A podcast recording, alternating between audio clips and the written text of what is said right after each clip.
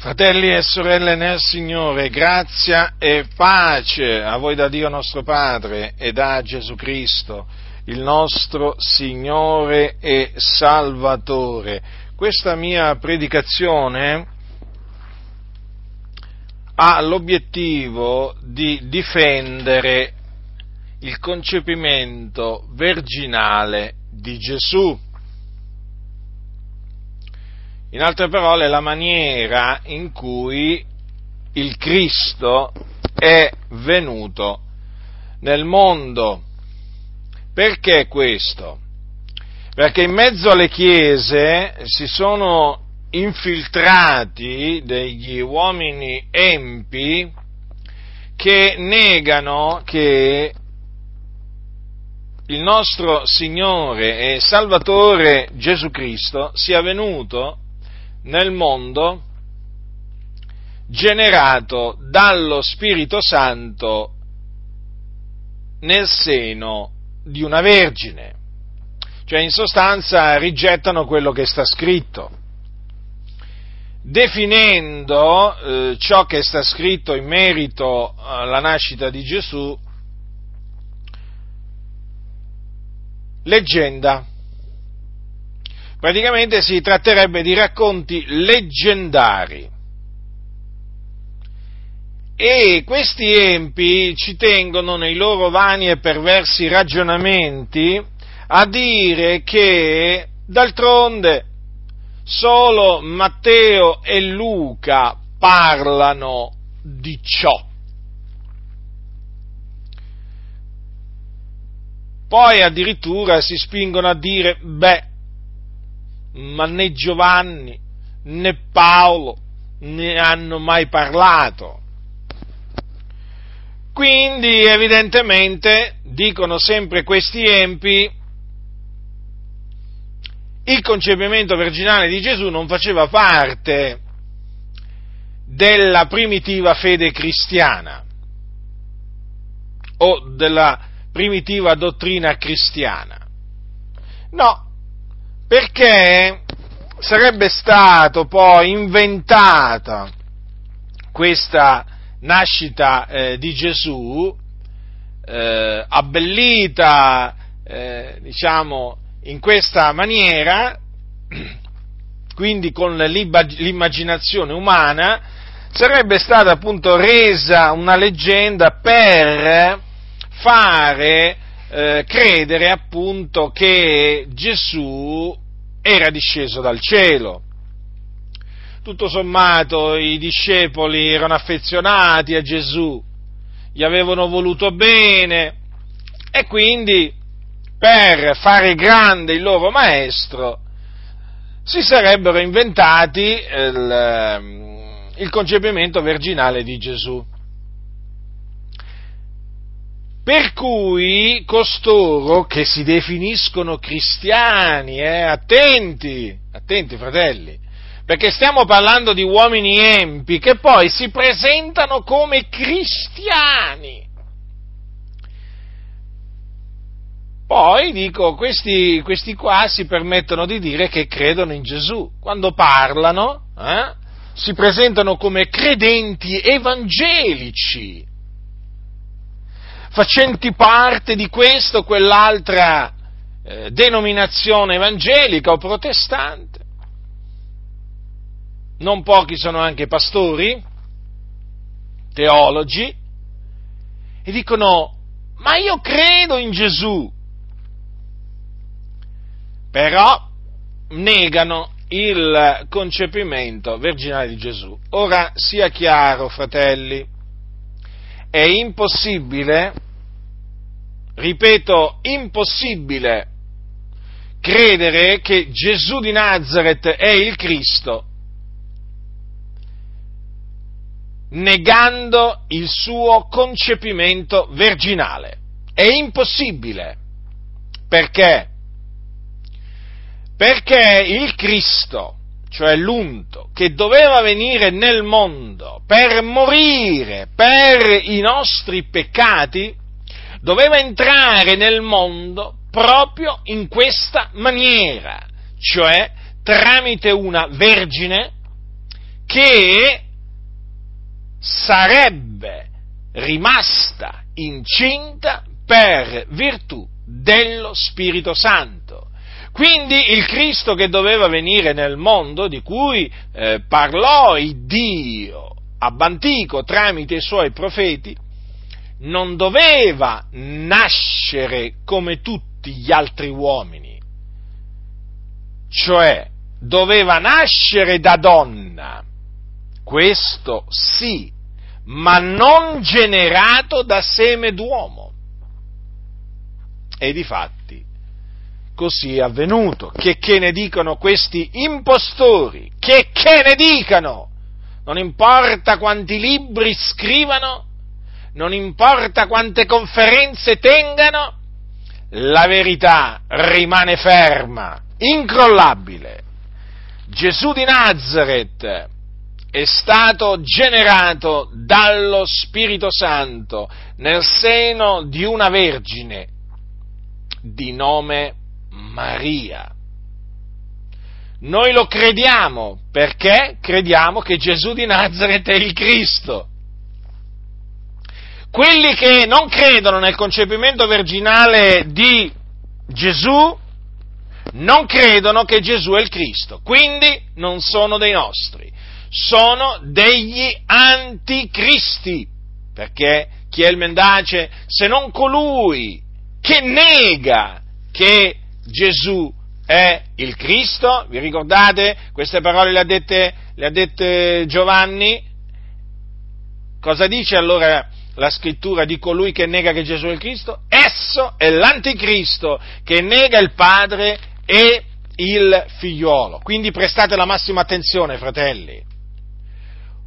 Uno che si presenta cristiano, come, come cristiano, non è un cristiano se nega il concepimento virginale di Gesù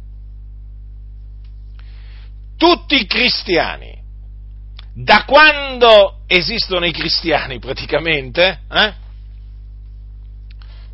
Che sono i discepoli di Gesù Cristo, tutti i cristiani fino ad oggi hanno creduto che Gesù di Nazareth è nato da una donna che era rimasta incinta per virtù dello Spirito Santo e non incinta di Giuseppe. Sia chiaro questo, eh, fratelli del Signore. E non vi fate ingannare da ragionamenti come, beh, ma alla fine non è indispensabile credere che Gesù è stato generato dallo Spirito Santo per essere salvati. Eh no, è invece indispensabile, perché non esiste Salvatore, non esiste il Salvatore del mondo se non è nato, diciamo, se non è stato generato dallo Spirito Santo. Gesù non potrebbe essere il Salvatore del mondo, Gesù non avrebbe potuto salvarci se non fosse stato generato dallo Spirito santo. Quindi io vi metto in guardia da subito da questi malvagi e vi esorto, ve lo dico veramente da subito, a mettere alla prova chiunque si dica cristiano, pastore, teologo, non importa di quale denominazione egli faccia parte, non importa Chiesa riformata, battista, valdese, pentecostale, ve lo ripeto, non importa, basta che si definisca cristiano, voi lo dovete mettere alla prova, soprattutto i pastori, soprattutto i pastori, dovete chiedere loro eh, con molta chiarezza, eh, con molta chiarezza, se credono nel concepimento virginale di Gesù. Cioè se credono che Gesù non è nato come tutti gli altri uomini, generato da seme d'uomo, ma è stato generato dallo Spirito Santo nel seno di una vergine di nome Maria della città di Nazareth. Eh? Perché, fratelli, se uno non crede in ciò, vuol dire che non crede che Gesù è la parola fatta carne. Ma andiamo al resoconto biblico. Vediamo come andarono le cose in merito alla nascita di Gesù. Così è scritto, prendete Luca, prendete la storia di Gesù di Nazareth come l'ha trascritta Luca, il medico di letto, al capitolo 1, dal versetto 26. Così è scritto, al sesto mese L'angelo Gabriele fu mandato da Dio in una città di Galilea detta Nazareth ad una vergine fidanzata ad un uomo chiamato Giuseppe della casa di Davide. E il nome della vergine era Maria. L'angelo entrato da lei disse, ti saluto, o oh favorita dalla grazia, il Signore è teco. Ed ella fu turbata a questa parola e si domandava che cosa volesse dire un tal saluto. E l'angelo le disse, non temere Maria perché hai trovato grazia presso Dio. Ed ecco tu concepirai nel seno e partorirai un figliuolo e gli porrai nome Gesù questi sarà grande sarà chiamato figliuolo dell'Altissimo e il Signore Dio gli darà il trono di Davide suo padre ed egli regnerà sulla casa di Giacobbe in eterno e il suo regno non avrà mai fine. E Maria disse all'angelo, come avverrà questo, poiché non conosco uomo? E l'angelo rispondendo le disse, lo Spirito Santo verrà su di te e la potenza dell'Altissimo ti coprirà dell'ombra sua. Perciò ancora il santo che nascerà sarà chiamato figliuolo di Dio. Ed ecco Elisabetta, tua parente, ha concepito anche lei un figliuolo nella sua vecchiaia, e questo è il sesto mese per lei, che era chiamata sterile, poiché nessuna parola di Dio rimarrà inefficace. E Maria disse, ecco, io sono l'ancella del Signore, siami fatto secondo la tua parola. E l'angelo si partì da lei. Dunque, l'angelo Gabriele prima era stato da Zaccaria, era apparso a Zaccaria per ordine, per volontà di Dio, al quale aveva preannunciato la nascita di Giovanni, Giovanni il Battista, l'uomo, l'uomo di Dio che il Dio mandò davanti al Cristo, cioè davanti a Gesù, per preparargli la strada. Giovanni il Battista rese testimonianza del Cristo affinché tutti credessero in lui. Ora, dopo sei mesi, l'angelo Gabriele fu mandato da Dio in una città di Galilea detta Nazareth, quindi al nord di Israele, eh, la Galilea al nord di Israele, là c'era una città eh, chiamata Nazareth e là abitava una vergine di nome Maria. Questa vergine era fidanzata ad un uomo chiamato Giuseppe della casa di Davide, quindi erano fidanzati. L'angelo entrò da, eh, da Maria, quindi le entrò in casa e la salutò. Ti saluto, o favorita dalla grazia, il Signore è con te. Questo fu il saluto. Ricordatevi che l'angelo non gli disse o piena di grazia, eh, ma o favorita dalla grazia. Ho detto questo naturalmente perché voi sapete che i cattolici romani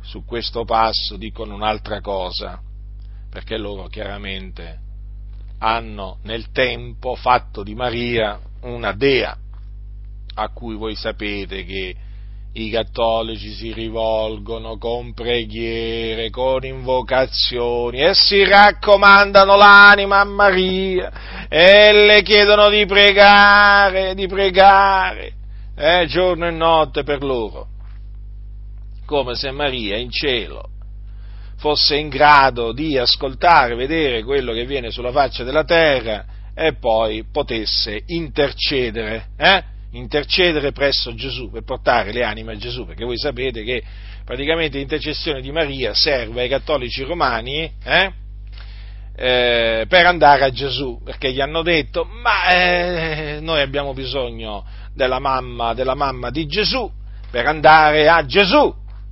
Dopo Gesù ci porta al Padre. Però intanto Maria ci porta a Gesù. Ma quando mai? Ma quando mai mentre Gesù era sulla terra, eh, coloro che andavano a lui prima passavano da Maria? Ma ci rendiamo conto qui? Ma ci rendiamo conto qui questi che cosa sono riusciti a fare di Maria? È eh, una mediatrice, addirittura una corredentrice. Bestemmie dopo bestemmie veramente nella Chiesa Cattolica Romana si sono inventati eresie di ogni genere, poi merita a Maria, perché il culto a Maria diciamo che è il culto principale, eh? È il culto principale nella Chiesa Cattolica Romana, è un culto idolatrico, è idolatria infatti tutto ciò, e va, eh, va, condannato apertamente, vanno esortati i cattolici romani a ravvedersi, convertirsi dagli idoli muti tra cui ci sono gli idoli che rappresentano Maria, eh, dagli idoli muti al Signore e bisogna dirgli di credere nell'Evangelo per essere salvati, perché loro sono idolatri sulla via della perdizione. Allora, Maria fu turbata a questa parola e si domandava che cosa, volesse, che cosa volesse dire quel saluto. E l'angelo le disse, non temere. Maria perché hai trovato grazia presso il Dio, infatti fu favorita dalla grazia. Ed ecco tu concepirai nel seno e partorirai un figliuolo e gli porrai nome Gesù. Ecco dunque qua il preannuncio di questo concepimento. Eh?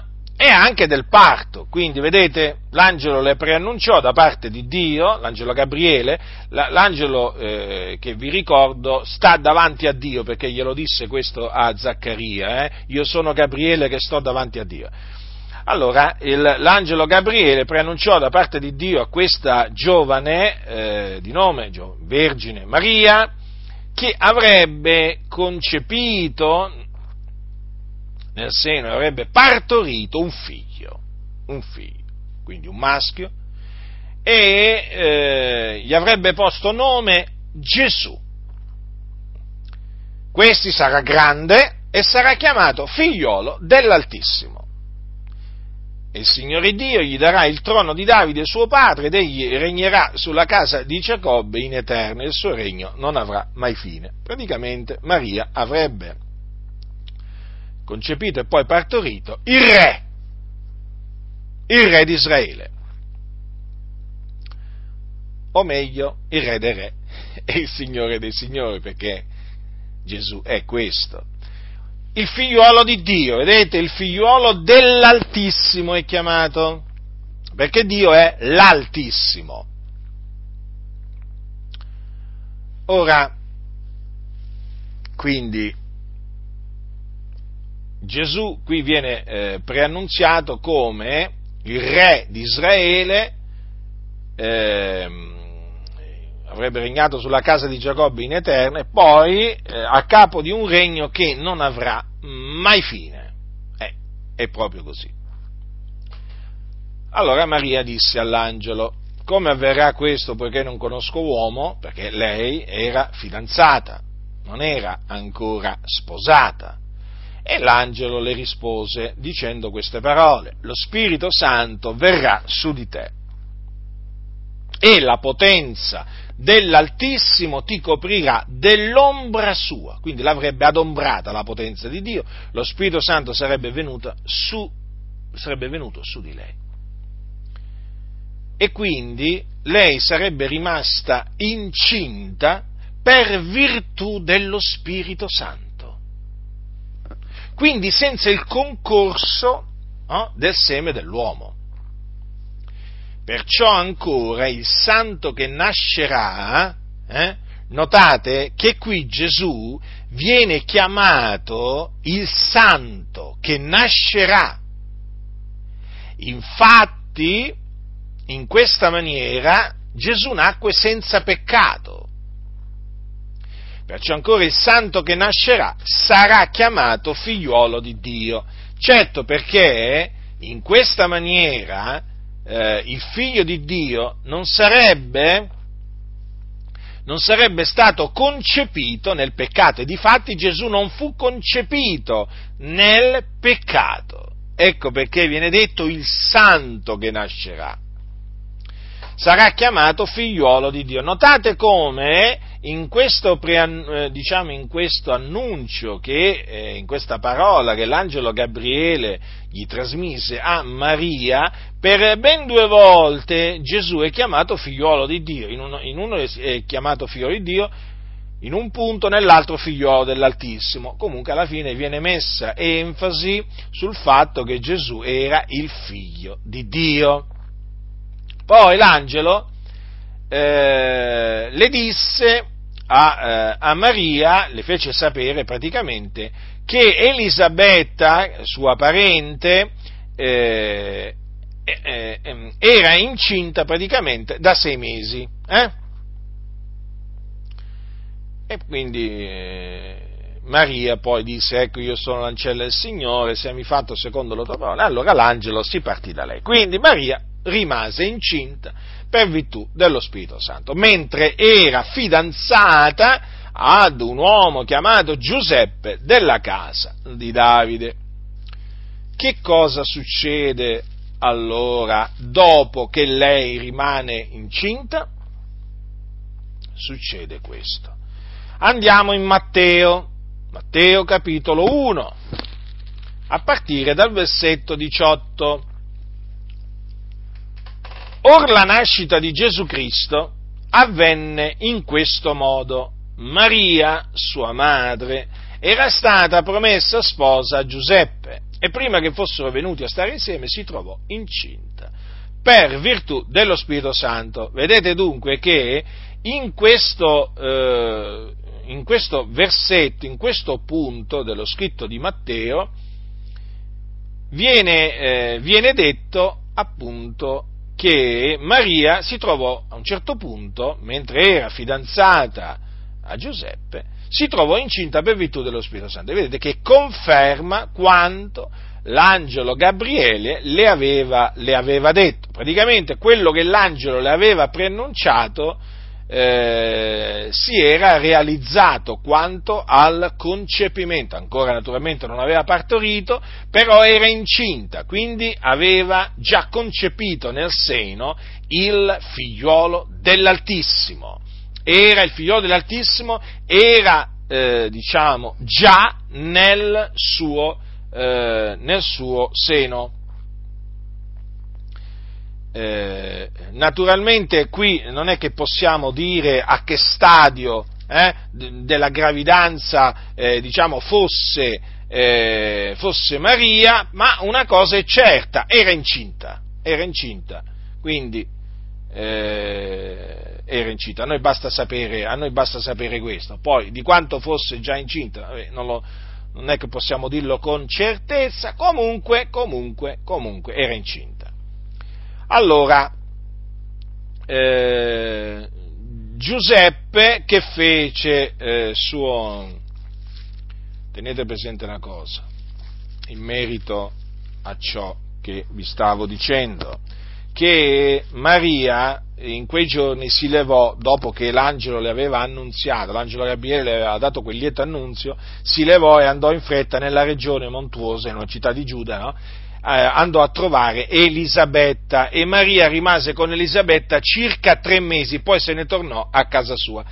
Allora, in merito al fatto che prima vi ho detto non possiamo dire con certezza, ma po- si può ipotizzare, eh, ma questo naturalmente è un'ipotesi, eh, è un'ipotesi. Allora, si può ipotizzare in effetti che dopo, eh, sicuramente dopo i tre mesi lei tornò a casa sua e eh, Giuseppe si accorse che era incinta, ma naturalmente voglio dire, questa, eh, questa, è una, eh, questa, è un'ipotesi, certo, verosimile, perché comunque Maria subito dopo l'annunzio, vedete, in quei giorni, quindi poco dopo, si recò da Elisabetta, stette là circa tre mesi e poi se ne tornò a casa sua. Quindi una volta tornata a casa sua, ecco che Giuseppe si accorge che lei era, lei era incinta e allora diciamo che stando eh, diciamo, le cose potrebbero, potrebbero, essere andate così. Comunque una cosa è certa, Maria era eh, già eh, incinta eh, eh, per virtù dello Spirito Santo. Allora Giuseppe, suo marito, essendo uomo giusto e non volendo esporla ad infamia,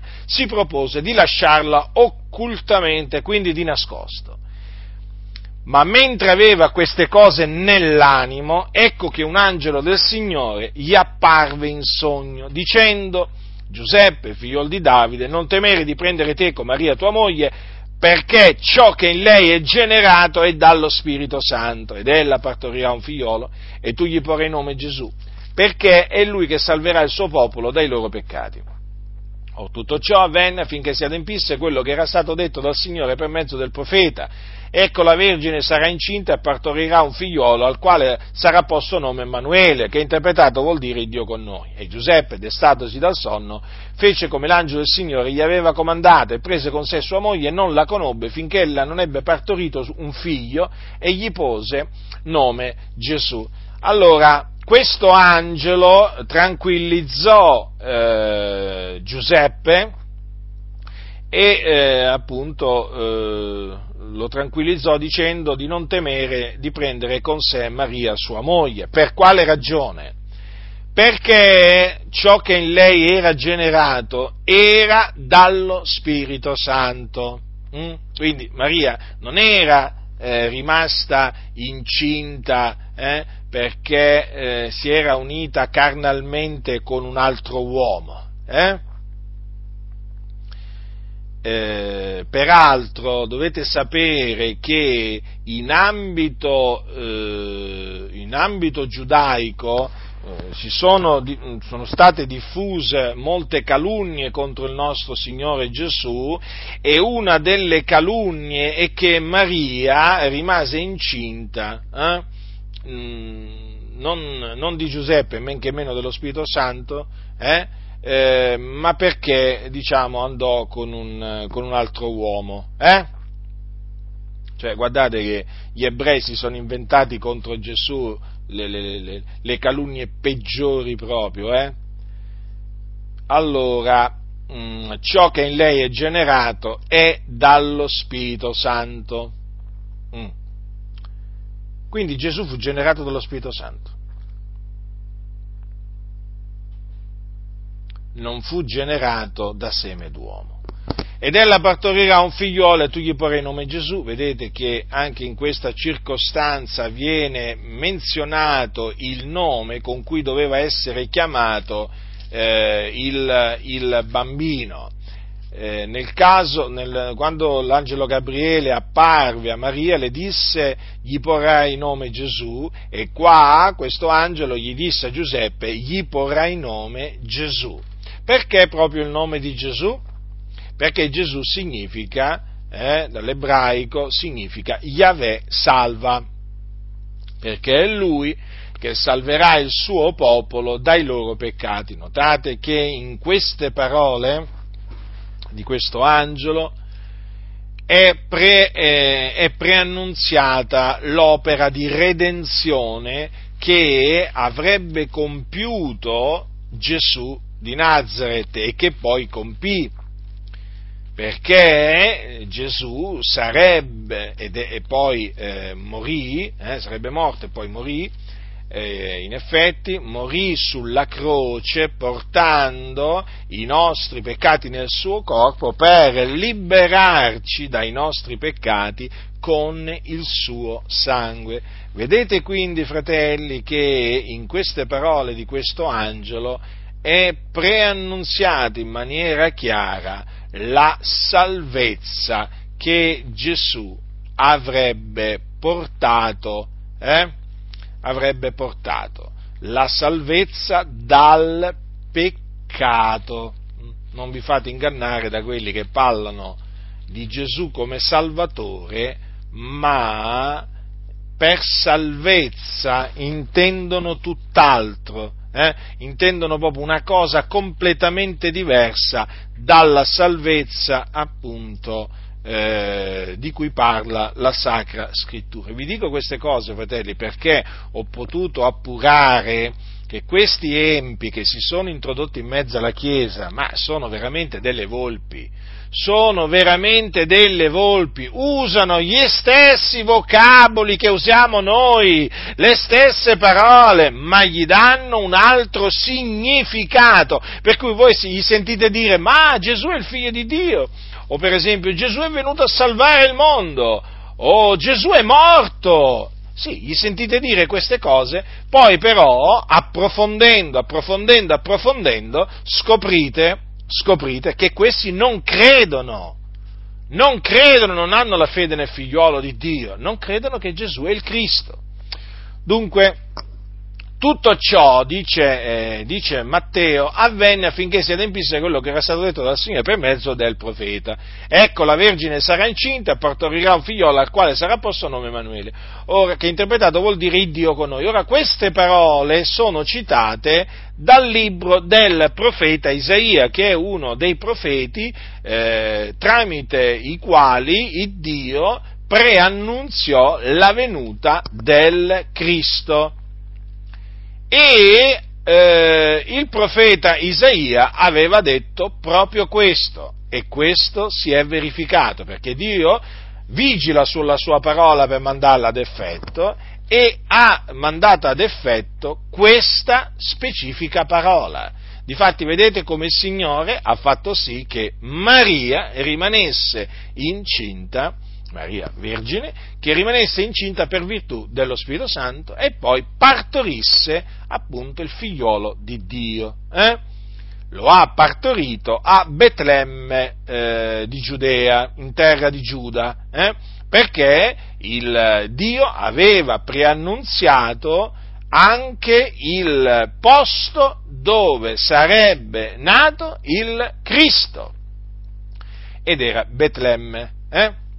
Dunque, eh, Emanuele, il Dio con noi.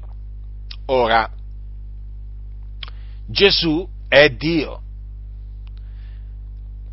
Gesù era Dio prima di venire nel mondo, è rimasto Dio eh, mentre era nel mondo eh, e ha continuato ad essere eh, Dio anche anche dopo. Infatti Gesù ancora è Dio e sarà sempre Dio. Allora, Gesù era Dio mentre era sulla terra. Il figliolo di Dio era Dio. Perché? Perché Gesù era la parola fatta carne. Ora Giovanni che cosa dice? Nel principio era la parola. La parola era con Dio, la parola era Dio.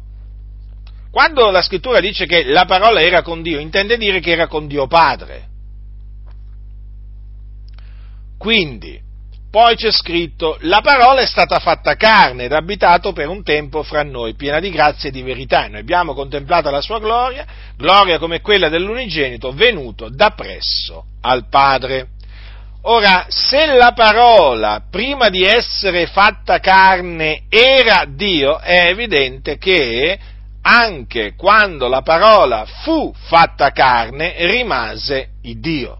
Rimase Dio. Non poteva essere la parola Dio prima eh, e poi dopo, una volta che è stata fatta carne, mh, mm, cessava di essere Dio. No, ha continuato la parola ad essere Dio. Quindi Gesù Cristo era Dio, il figlio di Dio nei giorni della sua carne, era Dio, vero uomo, perché naturalmente la parola è stata fatta carne, quindi Gesù Cristo, figliolo di Dio è venuto in carne, eh, Gesù è venuto in carne, guai a coloro che negano che Gesù è venuto, è venuto in, ehm, in carne, perché quelli sono degli anticristi, quindi Gesù era vero uomo perché, era un uomo, eh, perché è venuto in carne, la parola è stata fatta carne, e poi era anche Dio. Quindi vero uomo è vero Dio, in effetti è proprio, è proprio così.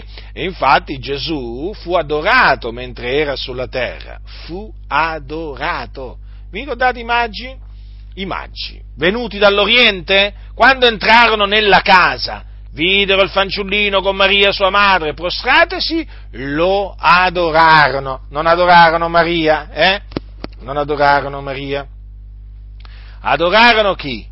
Gesù, il re dei giudei che era nato, eh? ed aperti i loro tesori, gli offrirono dei doni, oro, incenso e mira. Dunque Emanuele significa Dio con noi, perché appunto Gesù Cristo era Dio. Ma questo era stato predetto dal profeta Isaia, cioè il Cristo era Dio. Infatti che cosa disse il profeta Isaia? Disse queste parole, un fanciullo ci è nato, un figliolo ci è stato dato L'imperio riposerà sulle sue spalle, sarà chiamato consigliere ammirabile, Dio potente, Padre eterno, principe della pace. Vedete, fratelli nel Signore? Eh? Sarebbe stato chiamato Dio potente. Allora, Emanuele, Dio con noi. Poi notate che in queste parole del profeta Isaia, che ho letto dal capitolo 9, viene detto un fanciullo ci è nato, un figliuolo ci è stato dato. Allora, un fanciullo nacque, è vero, eh? infatti fu visto, fu visto nascere, ma quel fanciullo era il figliolo dell'Altissimo, il figliolo di Dio.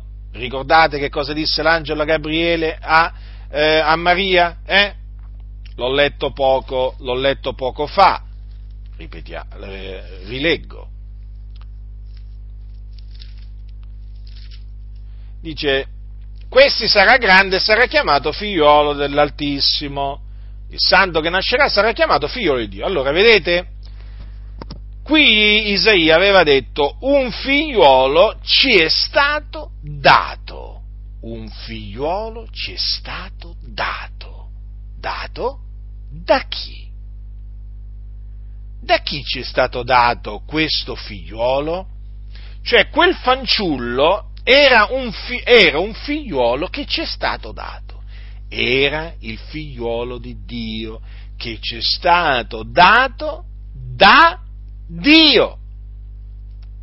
Infatti, cosa dice la scrittura? Dice capitolo 8 dei Romani. Che diremo dunque a queste cose? Se Dio è per noi, chi sarà contro di noi?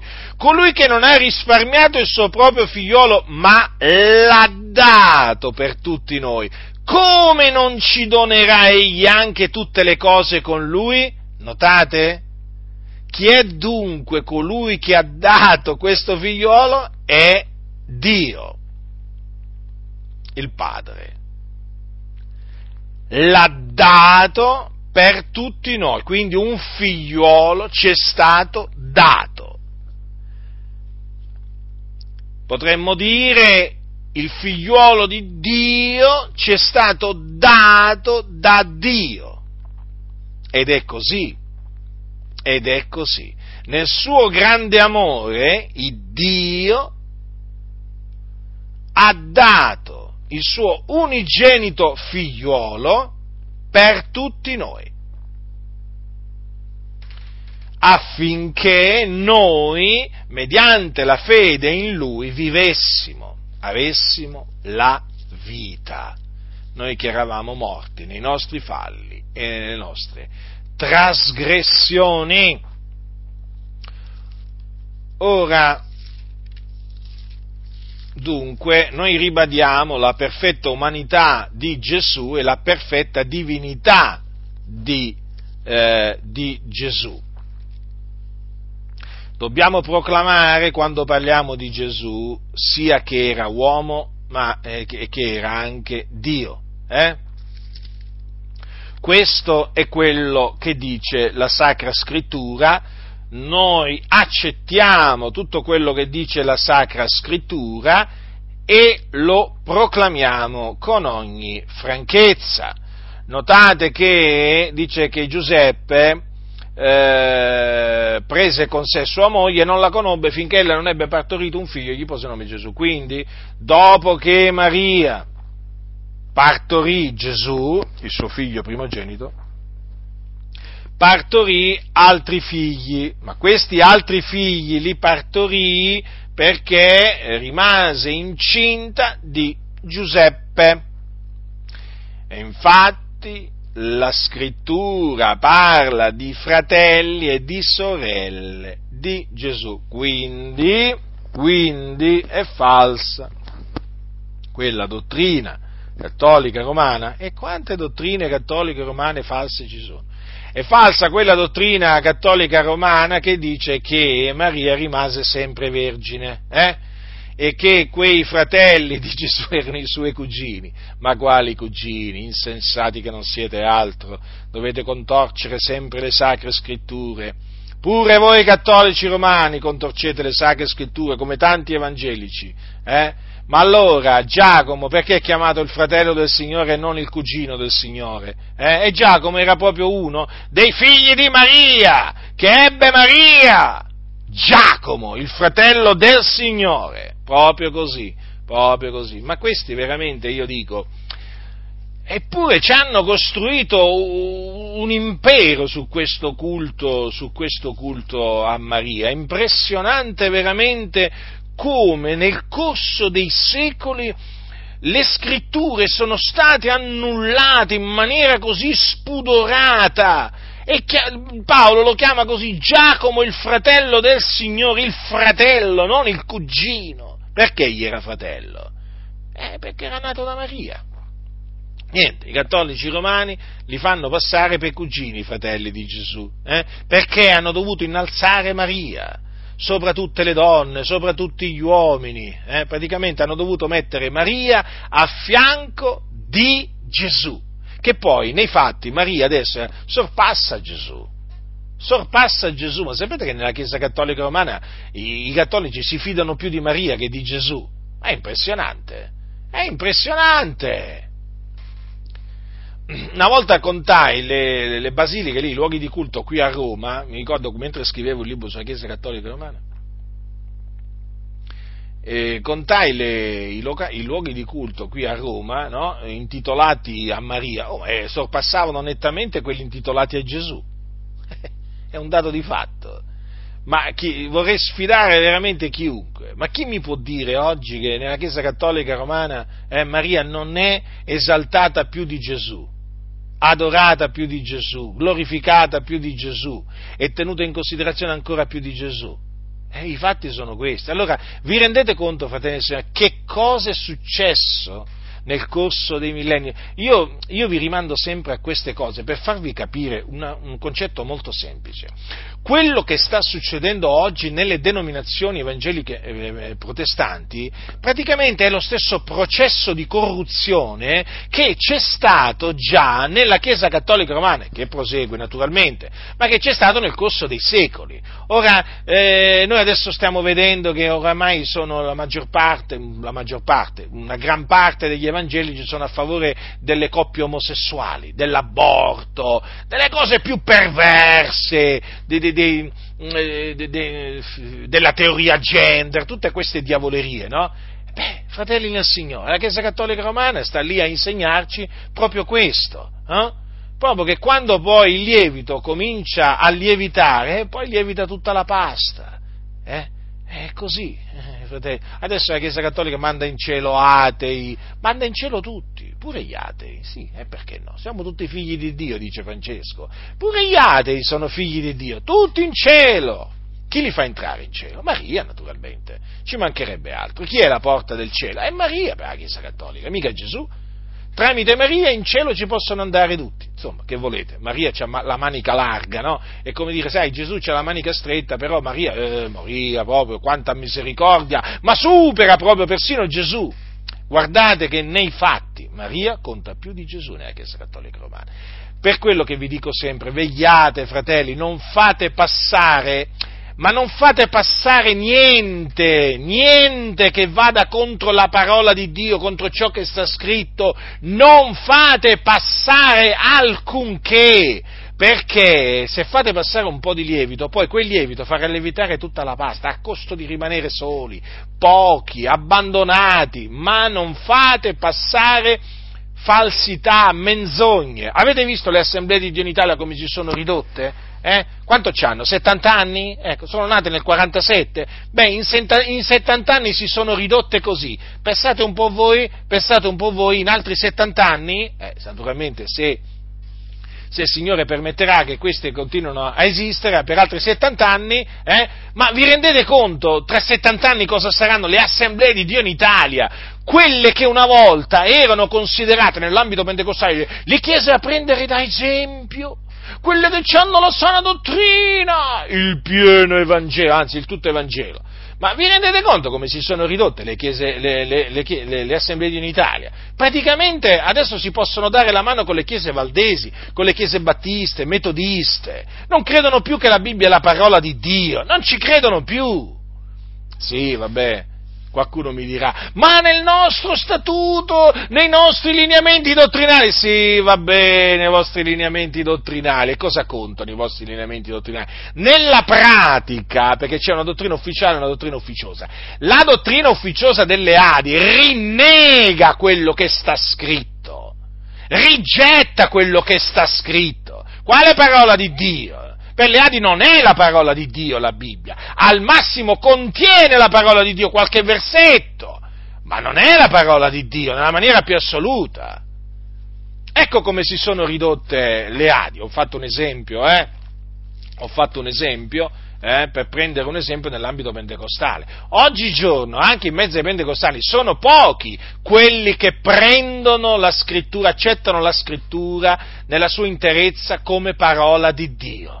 Se voi vi mettete a parlare con un sedicente pastore Adi di quello che sta scritto, eh, ma io veramente esorto tutti quanti a fare questo, ma voi vi renderete conto, vi renderete conto che di quello che voi proclamate di ciò che sta scritto loro, in grandissima parte non ci credono, non ci credono, perché non credono che la scrittura è la parola di Dio, perché se ci credessero non ci contrasterebbero su tutto, su, perché ormai ci contrastano su tutto, su tutto! Tutto! I fatti sono questi, fratelli, i fatti sono questi. Allora, vedete, tornando a Maria, Maria era un'umile servit- servitrice del Signore.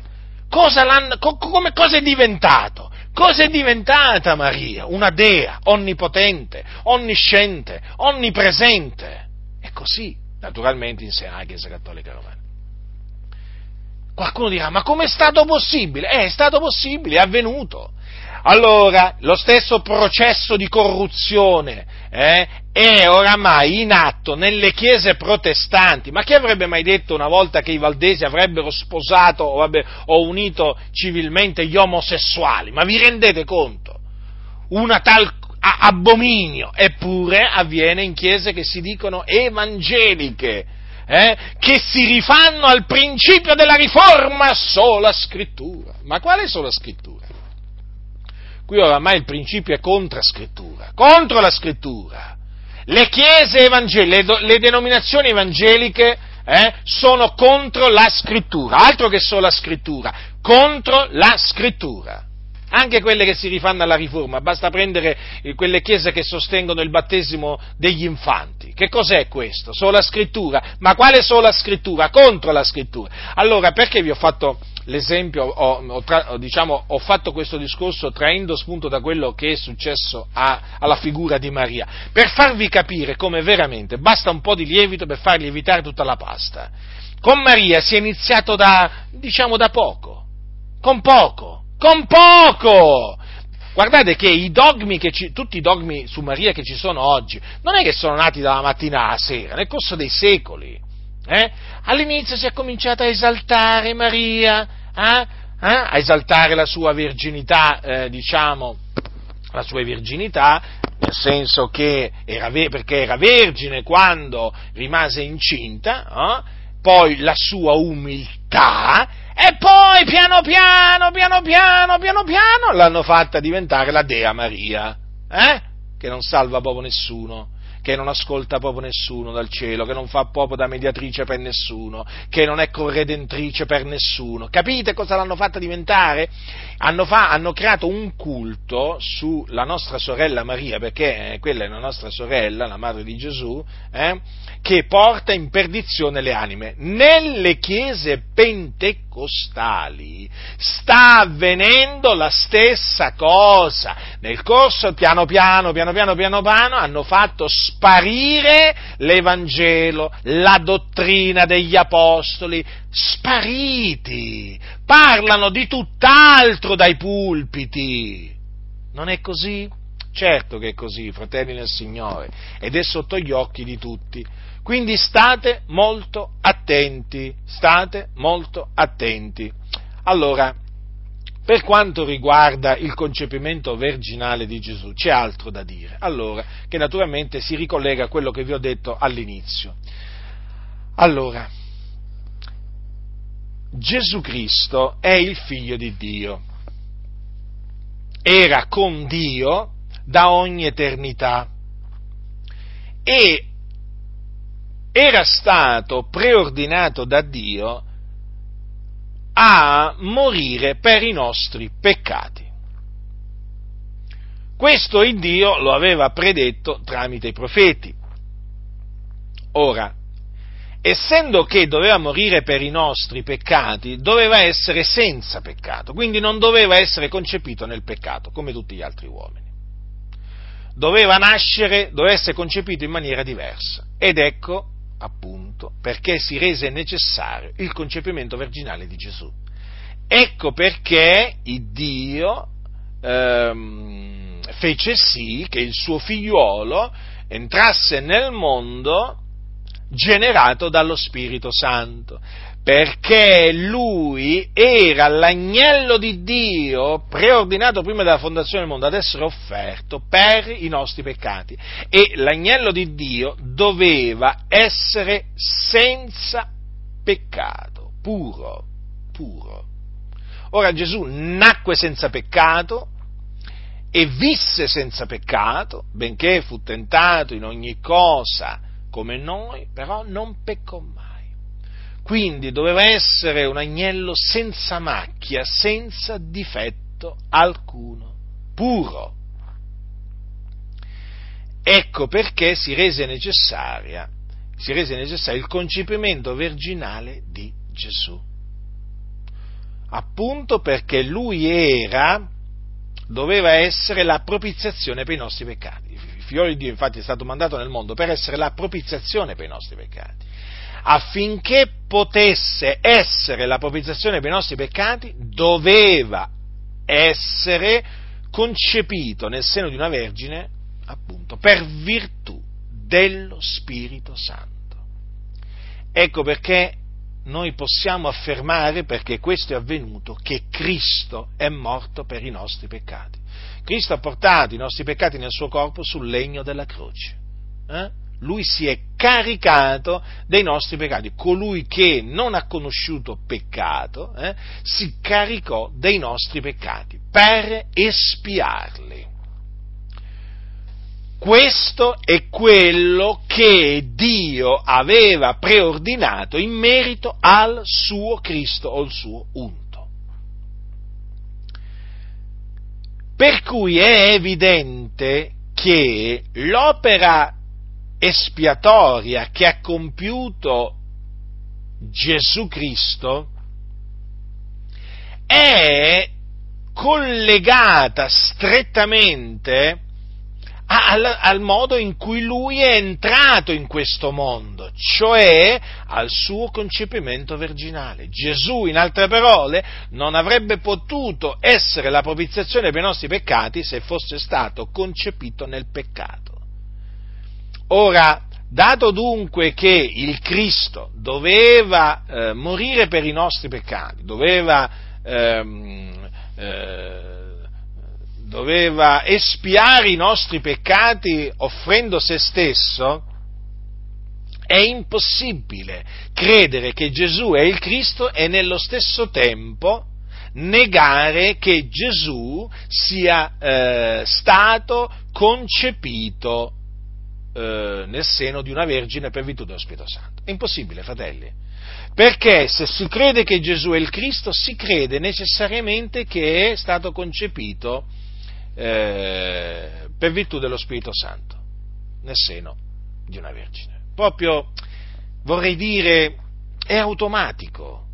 Non, non possono essere scollegate le cose chi pensa di poterle scollegare vi vuole ingannare, nel senso che se qualcuno vi viene a dire ma io credo che Gesù è il Salvatore del mondo, ma non credo che lui sia stato generato dallo Spirito Santo, non credo al suo concepimento virginale, guardate che lui vi sta ingannando, non solo sta ingannando se stesso, ma vi, vi, vi sta, sta cercando di ingannare anche voi, perché il Salvatore del mondo il Salvatore del mondo è uno solo, Gesù Cristo. E Gesù è nato in questa maniera, la scrittura ce lo dice come è nato. Eh? Or la nascita di Gesù Cristo, come dice Matteo, eh, l'ho, letto, l'ho letto prima, avvenne in questo modo. Quindi, in questo modo Gesù è venuto nel mondo. In questo modo Gesù è stato concepito. Eh, in questo modo. Quindi state molto attenti, fratelli del Signore, perché guardate che questi seduttori sono abili, eh? sono abili, abili parlatori, guardate che questi le hanno studiate bene le loro eresie di perdizione, hanno veramente mm, meditato notte e giorno sul come cercare di ingannare i santi. Superfluo che vi dica naturalmente che la maggior parte di questi teologi, pastori che negano la nascita, il concepimento virginale di Gesù, appartengono alla massoneria. Eh? Quindi state molto attenti perché questi sanno come usare le parole, sanno come impostare un discorso sono abili, eh, questi, questi sono andati alla scuola, alla scuola del serpente antico, non alla scuola biblica. Eh, alla scuola del serpente antico, il seduttore di tutto il mondo. Questi qui, quando parlano, se voi non conoscete le scritture, ma questi fanno di voi un sol boccone, un sol boccone, state molto attenti, avete a che fare con servi di Satana, eh? che si presentano con giacca, cravatta, profumati, sorridenti, eh?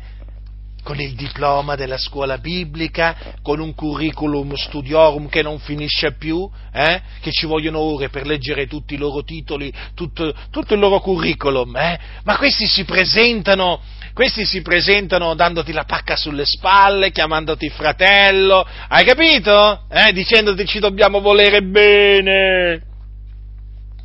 Sì, questi si presentano così, poi sanno parlare, eh? non sbagliano un congiuntivo, per esempio, non ne sbagliano uno, eh? Vabbè, magari poi magari mettono una, una, città, una città lungo il mare, la mettono magari sull'Everest, vabbè, ma questi sono dettagli, figuriamoci, loro a queste cose qui poi sanno anche come, come magari, so, come affrontare anche poi queste situazioni, capito? Magari ti dicono che vabbè, eh, l'hanno messa in montagna, la città, eh, sì, non l'hanno messa lo, sul mare dove sta, però che vuoi, loro ti dicono la città è collegata al mare, beh sì, certo, certo, certo, figuriamoci, questi qua sono capaci oramai di dirci di tutto e di più. Questi sono veramente dei servi di Satana e quindi questi sanno come ehm, abbindolare, sanno come ammaliare le persone. Ricordatevi l'opera del serpente antico nell'Eden nei confronti di Eva. Eh? Ricordatevi come mh, riuscì a sedurre Eva con la sua astuzia. Ecco, costoro riescono a sedurre le anime con la loro astuzia riescono a far credere che il concepimento virginale di Gesù è una leggenda. Ora voi direte, ma com'è possibile? Eppure si dicono evangeli. Sì, sì, è possibile, perché questi sono assistiti da spiriti seduttori. E poi, come vi dicevo prima, sono l'opera espiatoria che ha compiuto Gesù Cristo sulla croce e il suo concepimento virginale sono cose strettamente collegate. E la dimostrazione è questa, che costoro che negano il concepimento virginale di eh, Gesù, poi, quando arrivano a parlare della morte di Gesù, lo ripeto, quando poi arrivano a parlare della morte di Gesù, vi fanno chiaramente implicitamente o esplicitamente capire che loro non credono che Gesù è morto per i nostri peccati. Cioè non credono che Gesù ha versato il suo sangue per la remissione dei nostri peccati. Non ci credono. Non ci credono. E perché voi direte non ci credono? Ma è semplice, fratelli, perché non credono che Gesù è il Cristo. Capite? Non credono che Gesù è il Cristo. Quindi, quando mettete alla prova gli spiriti, fate delle domande precise sulla nascita di Gesù. In sostanza dovete, guardando bene negli occhi il vostro interlocutore, eh, chiedergli, citando le scritture, Matteo e Luca, eh, se loro credono tutto quello che hanno scritto Matteo e Luca sulla mm, maniera in cui è nato Gesù, quindi sia il suo concepimento e anche il suo, eh, diciamo, il suo concepimento e anche la maniera poi eh, il fatto che sia nato a Betlemme e così via, ma concentratevi in particolare sul suo concepimento e su Maria. Non abbiate paura, non abbiate vergogna eh, di prendere queste scritture, mettergliele davanti, guardarli bene e, e, e chiedergli, tu credi in questo? In altre parole, tu credi che Gesù Cristo, potete anche fargli questa domanda, tu credi che Gesù Cristo, prima di essere concepito nel seno di Maria, esisteva da ogni eternità con Dio? Questa, questa domanda questa domanda. Per cui il Padre quando lo ha mandato nel mondo ha fatto sì che fosse concepito nel seno di una vergine per virtù dello Spirito Santo? Queste sono le domande che dovete fargli se non crede che Gesù è il Cristo si manifesta subito, subito. Non c'è nemmeno bisogno che arriviate a parlare della morte espiatoria di Gesù. Non c'è bisogno, perché se lui nega il concepimento virginale di Gesù, sta negando proprio, proprio in maniera esplicita direi che Gesù è il Cristo, che Gesù è il figlio di Dio, che Gesù è la parola, quindi Dio.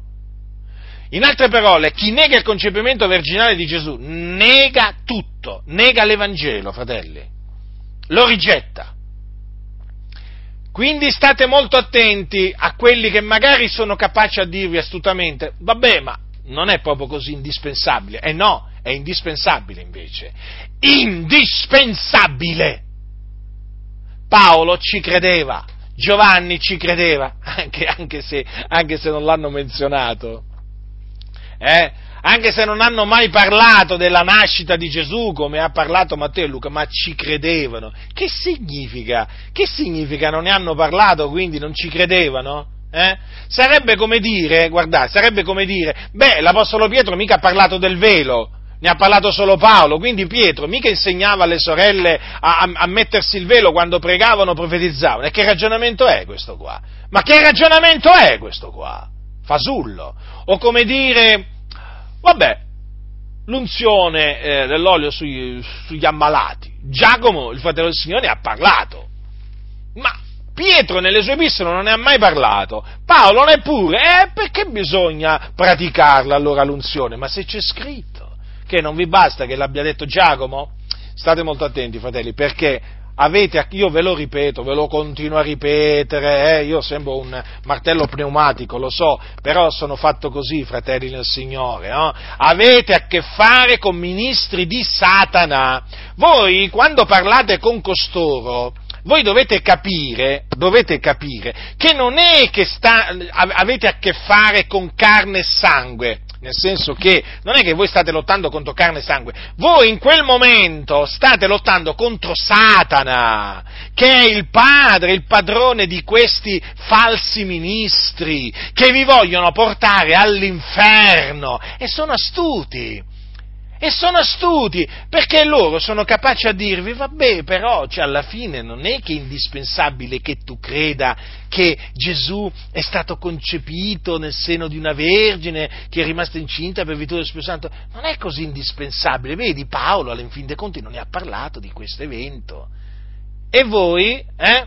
magari cominciate a pensare, beh, in effetti il ragionamento fila, non fila un bel niente, non fila un bel niente! Questi vi vogliono ingannare, vi vogliono portare a ehm, negare che Gesù è il Cristo. Fratelli, guardate, non mi stancherò fino a che avrò un alito di vita, ve lo griderò, non ve lo dirò, ve lo griderò e rigriderò. Guardate che la massoneria è un'istituzione satanica guardate che i massoni che sono dentro le chiese evangeliche hanno, eh, stanno portando avanti un piano satanico, che è quello di fare eh, negare Gesù come il Cristo a più persone possibile. Avete capito? Eh. Marcatevelo quello che vi sto dicendo abbiatelo sempre davanti perché è così. Vi vogliono portare a negare il nostro Salvatore Signore Gesù Cristo, con sofismi vari, con ragionamenti vari, hm? ma è questo il loro obiettivo. E questi cercano in tutte le maniere, in tutte le maniere, fratelli, di annullare quello che sta scritto e soprattutto il concepimento virginale di Gesù. D'altronde, no? Sulla terra è iniziato lì, no? Nel senso, nel senso che Gesù Cristo, il figlio di Dio, esisteva da ogni eternità, però è nato in questo mondo e per nascere ha dovuto essere concepito. Eh? C'è stato un momento in cui è stato concepito nel seno di Maria. Ecco, loro vanno là capite? Vanno ad attaccare, vanno ad attaccare il concepimento. Devono distruggere la fede che voi avete in Gesù e allora vanno là. Ecco perché dovete studiare attentamente, approfonditamente tutto quello che concerne la nascita di Gesù. Eh? Quindi il suo concepimento, poi il fatto che sia stato partorito da Maria, eh, come è stata anche preannunciata la sua nascita, il fatto che poi sia nata a Betlemme, dovete fratelli imparare bene quello che sta scritto sulla nascita di Gesù, perché questi ministri del diavolo odiano Gesù, odiano Gesù, odiano Gesù perché odiano Dio. Eh? E non sopportano sentire parlare del concepimento virginale di Gesù. Per loro è una leggenda, un mito. Un mito, sono capaci a dirti eh, quanti di questi miti ci sono nella storia delle religioni. Questo non è un mito, questa è la verità.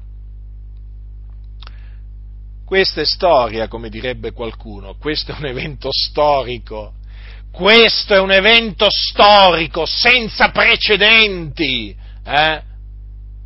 Vi rendete conto di chi stiamo parlando, fratelli, del figlio di Dio, di colui che disse sono disceso dal cielo.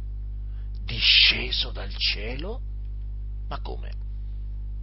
Sì, sì, Gesù è disceso dal cielo è disceso dal cielo.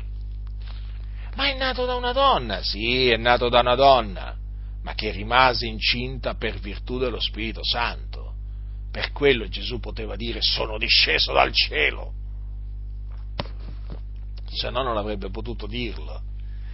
Allora, se Gesù fosse nato come tutti gli altri uomini, generato da seme d'uomo, non avrebbe mai potuto dire di essere disceso dal cielo.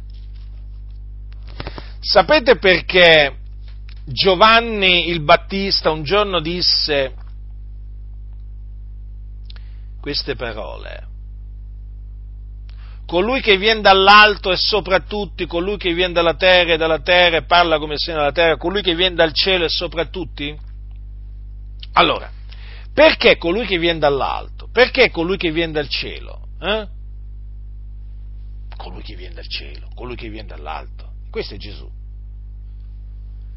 Ora, se Gesù fosse nato eh, fosse stato concepito come tutti gli altri uomini, non avrebbe potuto essere chiamato colui che viene dall'alto, colui che viene dal cielo, perché praticamente avrebbe dovuto essere messo al pari di quelli che vengono dalla terra. Capite? Eh sì, è proprio così. Infatti dice, colui che viene dalla terra è, te- è terra. Vedete? Noi veniamo, veniamo dalla terra. Eh, noi non è che esistevamo in cielo eh, prima, prima, di essere concepiti, hm? Per cui possiamo dire siamo discesi dal cielo. Sapete che ci sono quelli che ci credono a queste, a queste, menzogne, perché c'è pure gente che crede a queste cose, cosa vi pensate? C'è gente che crede di essere discesa dal cielo e che poi torna in cielo. Hm? Sì, sì, sì, sì, sulla faccia della terra guardate che esistono eresie di perdizione di ogni tipo, di ogni, di ogni genere, eh? Sì, sì, perché poi dicono io torno dove ero prima, io torno nella casa del Padre. Eh sì, perché loro sono scesi, no? Sono scesi dalla casa del Padre, sono, nella, sono, sono scesi sulla terra, no? praticamente eh, si sono incarnati in un involucro no? nel corpo di un uomo hm? e poi naturalmente dopo un certo tempo loro tornano dove erano prima, eh? In cielo. Parlano così alcuni, fratelli. Voi direte, ma possibile mai che esistano persone che parlano e ragionano in questi termini? Sì, sì, fratelli, esistono, esistono. Questi sono figli, figli del diavolo allora colui che viene dall'alto, colui che viene dal cielo. Sì, proprio così, fratelli.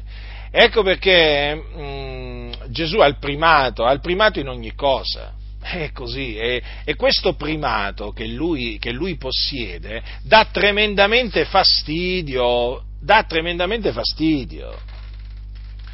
E eh, siccome che appunto eh, il concepimento virginale di Gesù eh, lo presenta Gesù come superiore a tutti gli uomini, beh, ditemi un po', quelli che odiano Gesù è chiaro che attaccano il concepimento originale di Gesù, perché il concepimento originale di Gesù pone già eh, Gesù proprio da subito eh, sopra tutti gli altri. Ancora prima di arrivare alla sua morte espiatoria, ancora prima di arrivare alla sua risurrezione eh, corporale, ancora prima di arrivare alla sua assunzione in cielo, già il fatto che lui sia nato, eh, sia stato generato dallo Spirito Santo, già questo chiaramente lo mette eh, al di sopra no, degli altri uomini. Quindi è chiaro che loro vanno a monte loro vanno a monte. Naturalmente vanno a monte questi ministri del diavolo, eh, nel senso che cercano di annullare il, il concepimento originale di Gesù, perché loro rifiutano di credere che Gesù è Dio.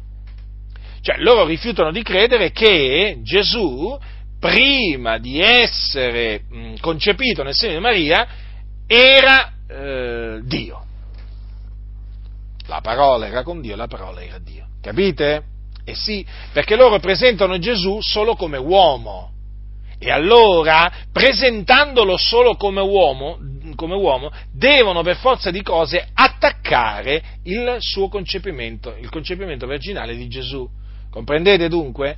Quindi è chiaro che costoro, rigettando il concepimento virginale di Gesù, eh, rigettano l'Evangelo, ho detto tutto.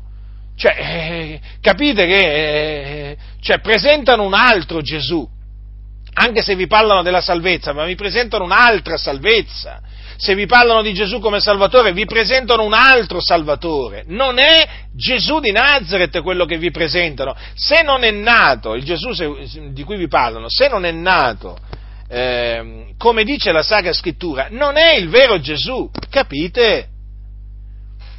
Quindi è chiaro che è di fondamentale importanza credere eh, che Gesù fu generato dallo Spirito Santo, di fondamentale importanza, perché eh, in questa maniera si riconosce che quel fanciullo che nacque a Betlemme era il figlio dell'Altissimo, coeterno con il Padre.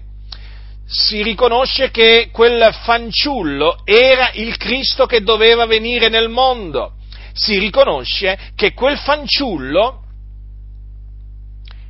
era Dio. Da qui il fatto che poi no, fu chiamato Emanuele Dio con noi. E quindi, se voi eh, prendete uno che nega il concepimento virginale di Gesù, poi vi accorgerete che nega che Gesù è il Cristo, nega che Gesù è il figlio di Dio e nega che Gesù è Dio. Più chiaro di così? Più chiaro di così? E poi, notate, l'obiettivo è sempre l'Evangelo, sempre l'Evangelo, la buona novella che Gesù di Nazareth è il Cristo. È sempre quello il messaggio che dà più fastidio a Satana, è sempre quello l'obiettivo primario eh, del seduttore di tutto il mondo, distruggere l'Evangelo, distruggere la fede nell'Evangelo. Capite? è il seduttore di tutto il mondo. E lui con la sua astuzia cerca ancora oggi di sedurre i santi, eh, inducendoli a eh, rigettare il concepimento virginale di Gesù, praticamente cercando di presentargli un Gesù nato come tutti gli altri praticamente. State molto attenti vigilate, fratelli, pregate, investigate le scritture, rimanete attaccati alla parola e opponetemi, opponetevi con fermezza, eh, con, con vigore a tutti coloro che negano che Gesù è il Cristo. Non importa in che maniera lo negano, ma opponetevi a loro estrometteteli dalla Chiesa, sono degli anticristi. In mezzo alla Chiesa non ci devono stare anticristi. La Chiesa, la Chiesa, fratelli del Signore, è l'assemblea, l'assemblea di coloro che il Signore ha scelto di mezzo al mondo. E quelli che il Signore ha scelto di mezzo al mondo credono tutti eh, che Gesù di Nazareth è il Cristo. Chi nega che Gesù è il Cristo è un anticristo, quindi non fa parte della Chiesa. Gli anticristi non fanno parte della Chiesa, quindi non devono radunarsi con i santi, devono essere espulsi, tolti di mezzo dall'assemblea dei santi. Non sono dei nostri, sono dei serpenti velenosi, dei lupi rapaci che vogliono distruggere il gregge di Dio per portarlo in perdizione. Capite? Quindi l'obiettivo primario di questi anticristi è l'Evangelo. Guardate che naturalmente questa lotta in favore dell'Evangelo è una lotta antica, sapete. Guardate che questi anticristi ce n'erano veramente tantissimi nei primi secoli d.C., eh? Non vi pensate che adesso quello che noi confutiamo non esisteva già a quel tempo, esisteva, fratelli, esisteva anzi vi, dirò di più, eh, allora, ehm, le eresie di perdizione che questi anticristi sostengono oggi sono le antiche eresie di perdizione che esistevano nei primi secoli d.C., eh? non c'è niente di nuovo sotto il sole, ma naturalmente i ministri di Dio, ancora oggi quindi, devono fare lo stesso lavoro che fecero i ministri di Dio di allora, difendere l'Evangelo, difendere l'Evangelo dagli attacchi, dalle macchinazioni degli anticristi che esistono ancora oggi, sono quelli che negano che Gesù è il Cristo e quindi che negano il concepimento virginale di Gesù. Ah, quanti libri ho letto, quante dichiarazioni ho sentito di pastori, di teologi che dicono no, il concepimento virginale di Gesù, ma è una favola, una leggenda, ma non si può credere oggigiorno a una simile cosa. Non può essere.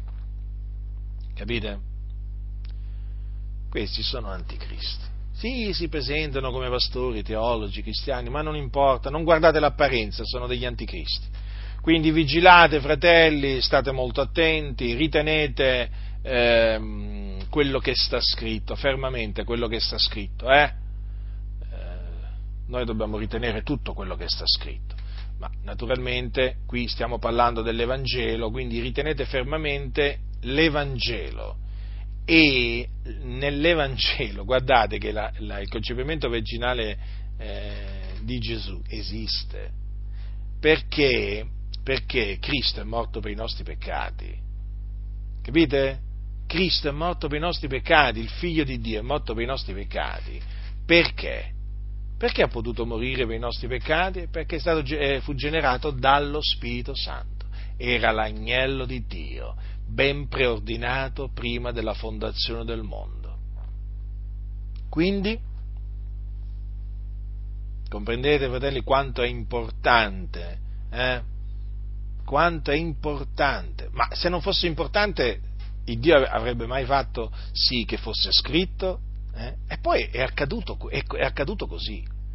Cioè, le cose che hanno scritto Matteo e Luca sulla nascita di Gesù eh, sono avvenute tali e quali, così. Quindi sono fatti storici, eventi storici. Capite? Quindi ritenete fermamente eh, anche questo aspetto eh, della vita di Gesù, fratelli. Mm?